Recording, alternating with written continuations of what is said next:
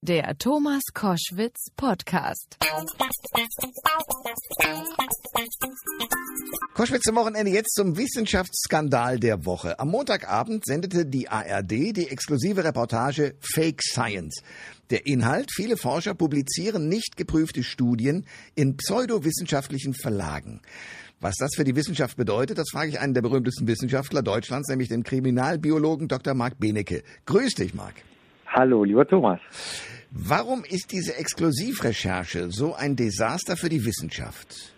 Ach, das würde ich gar nicht mal so sagen. Es gibt schon immer, also ich muss mal sagen, als ich studiert habe, haben besonders in der juristischen Fakultät äh, wirklich viele Leute gekaufte Doktorarbeiten sich da ähm, schreiben lassen. Das war wirklich weit verbreitet. Jeder wusste, über welchen Professor oder welche Professorin es gab. Später ist das ja dann hochgegangen durch die Politiker und Politikerinnen, die dann diese gefälschten Doktortitel oder, oder was weiß ich, äh, unwürdigen Doktortitel hatten. Ähm, diese Zeitschriften um die es geht, äh, sind nicht ganz so schlimm, wie sich anhört. Es handelt sich da um relativ schlechte Zeitschriften, wo die Prüfung, ich bin selber sogenannter Referee oder Reviewer, also jemand, der wissenschaftliche Artikel prüft, bevor sie veröffentlicht werden, von, äh, also anonym macht man das, man weiß, die, die Leute, die das einreichen, wissen nicht, wer das ist. Ähm, dort äh, gibt es eben bessere und schlechtere Zeitschriften. Und die schlechteren, die gehen auf Menschen, die woanders nichts veröffentlicht kriegen, zum Beispiel brasilianische oder chinesische Menschen, die nicht in großen Instituten arbeiten. Die haben es also unheimlich schwer oder natürlich auch irgendwelche ähm, Blödmänner, Blödfrauen, die auch aus anderen Industrieländern, die äh, halt schlechte Wissenschaft machen. Das ist aber nicht unbedingt deswegen Fake Science, weil es nicht perfekt refereed wird und es ist auch nicht unbedingt jetzt der Riesenskandal, sondern es ist nur die Fortsetzung davon, dass manche Leute halt einfach nichts können und sich dicke tun wollen. Aber ich verstehe das richtig. Es gibt äh, seriöse wissenschaftliche Zeitungen, die quasi wie ein TÜV ein, ein Regularium haben, dass wenn du da als Wissenschaftler etwas einreichst und man es dort als anderer Wissenschaftler nachliest, dass das dann zu 100 Prozent stimmt. Nö, zu 100 Prozent nicht, aber mit sehr hoher Wahrscheinlichkeit. Also was immer noch passieren kann, ist, dass du Abbildungen fälschen kannst Du kannst Daten fälschen, du kannst ja sagen, ich habe 25 äh, Durchläufe gemacht und hast aber nur 23 gemacht und zwei dazu erfunden. Das kriegt natürlich keiner raus äh, von den Referees, außer durch sehr komplizierte statistische Methoden. Und jetzt kommt es eben darauf an, wo du bist. Wenn du in den sehr hochwertigen Zeitschriften, die heißen Science und Nature vor allen Dingen, äh, wenn du es da machst, dann kriegst du äh, eben diese anonymen, also immer zwei Reviewer zugewiesen. Und wenn du jetzt jemanden hast, der sich sehr, sehr gut in dem Fachbereich auskennt und genauso einen kriegst du auch immer, dann kann der zum Beispiel auch mal gucken, ob das statistisch überhaupt möglich ist, ob die, weil erfundene Daten haben bestimmte Auffälligkeiten, zum Beispiel die sind dann zu gut oder zu schlecht oder falsch verteilt, das weiß derjenige dann. Dr. Marc Benecke, Kriminalbiologe, einer der berühmtesten Wissenschaftler Deutschlands, ist bei Koschwitz zum Wochenende. Wir reden über den Wissenschaftsskandal der Woche, nämlich, dass äh, Forscher ungeprüfte Studien äh, publizieren können in billigen wissenschaftlichen Blättern. Das hat einen Aufschrei in den wissenschaftlichen Instituten gegeben. Warum war das eigentlich oder ist das für die so ein großer Skandal, wenn es doch gar nicht so wichtig ist, wie du es gerade schilderst?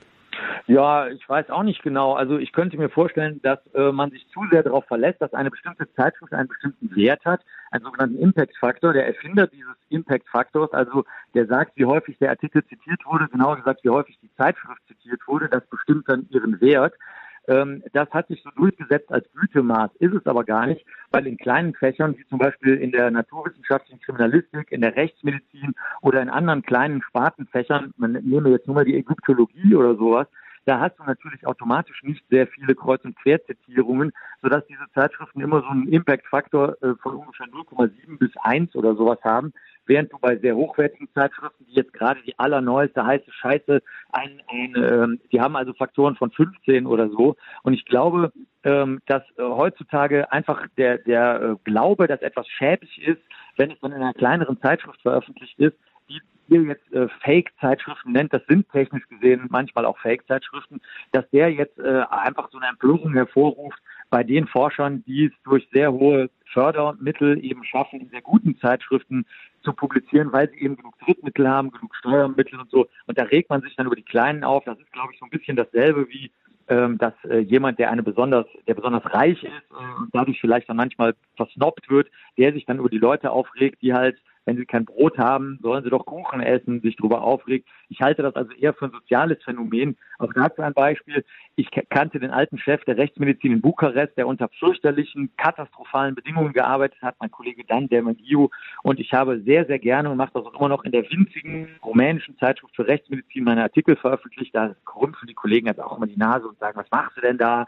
Aber ähm, ich mache das gerne. Auch nur, um das zu verdeutlichen, man muss unterscheiden zwischen echten Fake-Veröffentlichungen, die es durchaus gibt, die nicht geprüft sind, die in Schriftzeitschriften sind, dann aber auch zwischen kleinen Spartenzeitschriften, über die dann äh, die Großkopferten auch gerne die Nase rümpfen und dann eben über den Zweig der gut subventionierten, gut gepolsterten, reichen und schönen Forscher und Forscherinnen. Also insofern ist viel von der Aufregung, glaube ich, nicht so fachbezogen, wie sie es sein müsste, zumal ja auch keiner die kleinen Schrottveröffentlichungen besonders ernst nimmt. Das ist so wie Klatsch und Tratsch, den kann man halt überhören und dann ist es auch gut.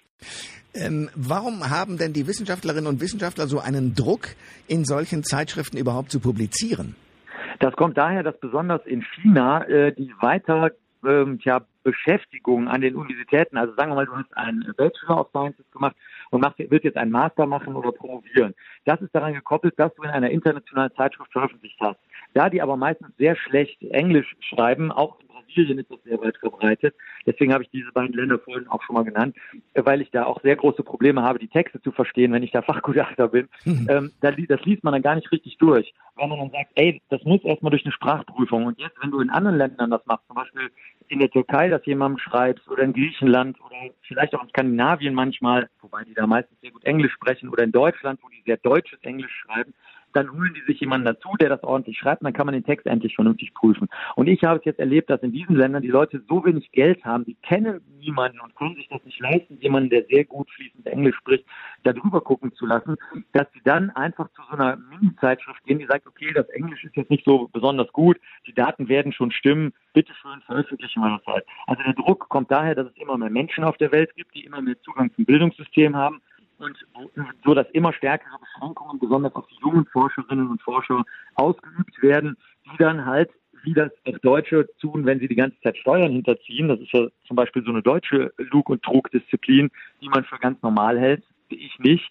So nehmen die Chinesen, Chinesinnen, Brasilianer und Brasilianerinnen halt dieses Ausarbeiten äh, in diese kleinen Schrottzeitschriften einfach hin und sagen, später, wenn ich dann erwachsen und groß bin, dann kann ich ja das auch alles vernünftig machen, aber jetzt fehlen mir die Mittel dazu. Dr. Marc Benecke ist bei Koschwitz zum Wochenende Kriminalbiologe, durchs Fernsehen und durch seine Publikationen natürlich sehr bekannt, weil da auch ein spannendes Thema hinter seiner Wissenschaft steckt. Ähm, nochmal, du sagst, im Grunde genommen ist das eigentlich gar nicht so ein großer Skandal. Trotzdem gibt es ja die sogenannten Raubverlage, also Verlage, die eben solche wissenschaftlichen Publikationen vornehmen für relativ großes oder auch kleines Geld und im Grunde genommen eigentlich nichts taugen. Was ist das Interesse dieser Verlage? Die verdienen mit den Wissenschaftlern oder wie? Ja, ich denke schon, dass das so ist. Also so viel Geld ist das so häufig gar nicht. Also du kannst das schon für 500 Euro, wenn du aus dem Industrieland kommst, ist das jetzt kein so ein hoher Betrag kannst du da äh, durchaus die Artikel lancieren. Ich muss aber sagen, so schlimm, ähm, wie es sich anhört, habe ich noch nicht erlebt. Wenn ich mir mal die Artikel angucke aus den Zeitschriften, dann sind die durchaus ganz ordentlich redigiert und ganz hübsch aufgemacht äh, dass natürlich eine sehr strenge Fälschungsprüfung dann stattfindet. Das ist auf jeden Fall gegeben. Aber ich denke, das ist einfach ein Geschäftsmodell. Du kannst in irgendeinem Büro, in irgendeinem Industriegebiet, in irgendeinem Billiglohnland sitzen, äh, bastelst die Zeitschrift zusammen, die wird dann auch nur elektronisch veröffentlicht, die wird auch nicht gedruckt, ausgeliefert, gar nichts. Und äh, so hast du halt sehr niedrige Kosten und vergleichsweise hohe Einnahmen sozusagen an Devisen, wenn man so möchte, okay. also an äh, Geldbeträgen. Ähm, teilweise gehen die auch nur auf die Masse. Das ist so, wie wir das in Deutschland von Discountern kennen. Also da kostet dann eine Flasche Ketchup, äh, kostet bei einem deutschen Discounter zum Beispiel aktuell jetzt gerade 75 Cent, wo man sich fragt, kostet nicht alleine schon die Plastikverpackung 75 Cent? Wie kann das überhaupt sein? Und ähm, die gehen dann auf Breite. Nehmen wir an, du willst im Fachgebiet der Nierenheilkunde etwas veröffentlichen, dann bieten sie dir da, ich habe das gerade mal nachgeschlagen, 30 Zeitschriften an, in denen du das unterbringen kannst. Und das kann natürlich überhaupt nicht sein. Das heißt, da sieht man schon, die gehen teilweise nur auf Masse. Hauptsache, sie kriegen deine 500 äh, Euro. Auch hier muss ich aber wieder sagen, als ich Studierender war, ich habe das schon erwähnt, gab es diese gefälschten Doktorarbeiten, besonders bei Juristen, Betriebswissenschaftlern und so weiter. Und ähm, die haben viel mehr gekostet. Also da hast du wahrscheinlich, ich nehme mal an, 5000 Euro hingelegt. Hm. Und ähm, das finde ich eigentlich im Nachhinein, finde ich das viel, viel, viel schlimmer, als wenn irgendein kolumbianischer oder peruanischer Student hingeht und in einer Schrottzeitschrift was über Nierenheilkunde veröffentlicht, was eh kein Mensch liest. Also auch hier muss man die Relation sehen. Ne? Sagt der Wissenschaftler und Kriminalbiologe Dr. Marc Benecke hier bei Koschwitz zum Wochenende. Danke fürs Gespräch. Sehr, sehr gerne. Alle Informationen zur Sendung gibt es online auf thomas-koschwitz.de.